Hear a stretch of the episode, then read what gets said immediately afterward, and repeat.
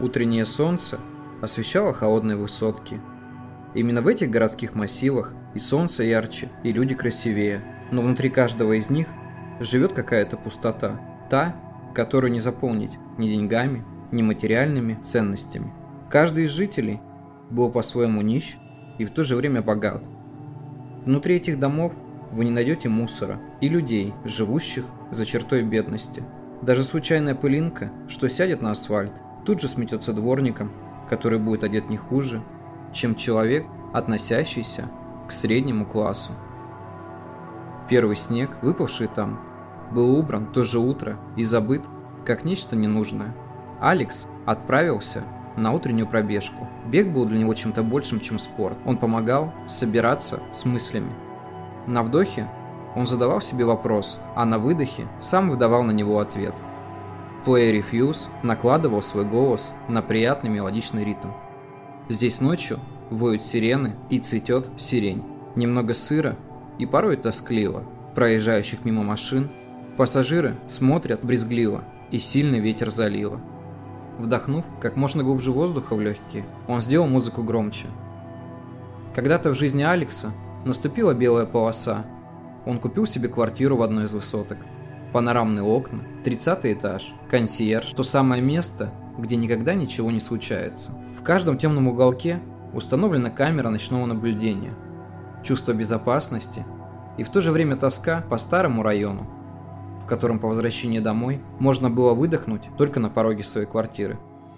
Алекс жил по-новому, но воспоминания оставались с ним. Когда-то он гулял по двору с сигаретой в зубах, а сейчас занимается бегом, ходит три раза в неделю в спортзал, читает Кавку, Ницше, Камю и видит во всем этом смысл. В нем всегда жило несколько личностей, и каждая пыталась вести его по-своему. Бытовой реализм, эзотерика – и стремление к чему-то высокому. Все это сплелось в коконе его души. Личная жизнь у Алекса как-то не складывалась. Когда он старался быть нужным женщине, она уходила от него. А в моменты, когда ему была нужна спутница, уходил он сам. Золотой середины здесь не было, поэтому в один момент он просто махнул рукой и начал жить. В его восприятии времени не существовало ни прошлого, ни будущего. Было только здесь и сейчас музыка в плеере, вдох и выдох, и ничего больше. Лишь один вопрос до сих пор не давал ему покоя. Что же такое Вселенский район спального масштаба? Ему просто жизненно необходимо было понять смысл этой фразы, еще открыть этот сайт, который, возможно, на самом деле существовал, и узнать, что же за информация там находилась. Музыка стихла, Алекс остановился и посмотрел на экран телефона. Звонил Грег. «Ты не забыл, что сегодня я жду тебя в три?» Конечно же, Алекс забыл об этом. Последнее время он страдал от кратковременной потери памяти. Поначалу его знакомых и друзей такое обстоятельство просто раздражало, но потом все свыклись с данной особенностью, лишь периодически напоминая о той или иной предстоящей встрече. Алекс ответил положительно и пообещал принести в подарок новую книгу. Это был единственный друг, который шел рядом через годы везений и неудач. Грег видел путь Алекса от самого дна спального района до жизни среди высоток. Их дружба прошла через многое, и, возможно, через многое пройдет в будущем. Пробежав еще квартал, Алекс остановился возле старого памятника неизвестному солдату. В руках воина была винтовка. Казалось, что это символ доблести, но если вглядеться в глаза солдата, то в них отражался страх. Его лицо больше напоминало посмертную маску, слепок которой сняли перед самым моментом гибели. В стране, где жил Алекс, уже около ста лет не было войн. Люди стали забывать о том, что такое настоящее горе, сплоченность и вера в нечто хорошее. Сейчас в моде надуманные страдания. И если вы спросите об их истинной причине, то вам на этот вопрос никто не ответит. В лучшем случае скажут, что этого никто не понимает, или же просто махнут рукой, сделав вид, что вы сами ни в чем не разбираетесь. Алекс поймал себя на мысли, что в жизни нет ничего важнее, чем рождение и смерть, и лишь промежутки между ними мы можем тщетно искать смысл своего бытия, постоянно склоняясь к тому, что смысла попросту не существует. И в момент, когда мы находим истину, она сразу же становится обесцененной и в ту же секунду превращается в часть нашей обыденной жизни.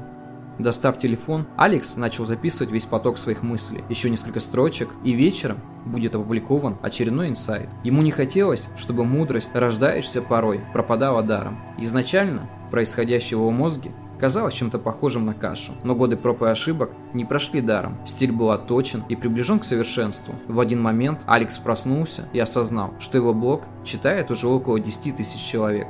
В то утро он почувствовал ответственность перед аудиторией и попытался донести до них нечто созидательное. «Живи быстро, умри молодым». Этот лозунг был уже в прошлом. Теперь Алекс практиковал что-то в стиле «Будда терпел и тебе велел».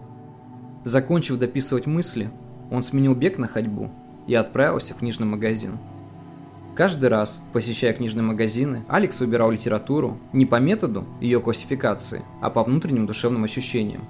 Бродя между полок, он мог вдруг резко остановиться, и если в данный момент на душе было тепло, он протягивал руку и забирал книгу. В этот раз ему досталась божественная комедия Данте Алигьери. Несколько раз Алекс пытался прочесть ее в электронном виде, но ничего не выходило. Произведение было слишком тяжелое для его восприятия.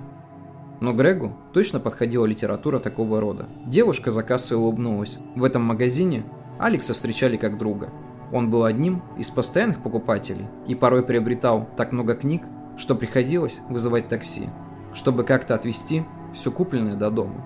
Продавщица пожелала приятного дня, на что он ответил взаимностью. Добрые слова приносили в мир Алекса что-то важное. Он питался этой энергетикой, отдавая взамен себя. Каждый человек несет перед собой незримое зеркало с собственным отражением, глядя на которое он определяет, каким является его внутренний и внешний мир. Если ты посылаешь всех вокруг, то обязательно пошлют и тебя. А если улыбнешься, то улыбнутся и тебе. Конечно, многие не согласятся с таким мнением и скажут, что каждый день пытались сделать нечто доброе, но в ответ ничего не получали. Но у любого зеркала есть доля секунды, в которой формируется отражение. Только в нашем мире оно имеет более долгую реакцию. Многие, не дожидаясь, коверкуют собственное отражение и получают на выходе размытый образ мира или самого себя – Грег жил в спальном районе, но по воле случая его дом находился недалеко от набережной. Это считалось одним из самых красивых мест города. Оттуда простилался вид на одну из самых чистых рек в мире. Когда Алекс оставался ночевать у друга, то утром обязательно устраивал себе пробежку вдоль набережной. Крики чаек, небо, что отражается через водную гладь. В это время там никого не встретишь, и можно просто наслаждаться неописуемой красотой. Подойдя к подъезду, он остановился. Под ногами лежало нечто похожее на буклет. Подняв его, Алекс прочел заголовок «Ты можешь узнать намного больше, чем думаешь». Внутреннее содержание было заполнено короткими фразами, что-то в стиле «Мир безграничен, а жизнь скоротечна. Человек может увидеть больше, чем хочет, если вовремя проснется». На обратной стороне мелким шрифтом был указан адрес и номер телефона. Сложив буклет в несколько раз, Алекс положил его в сумку.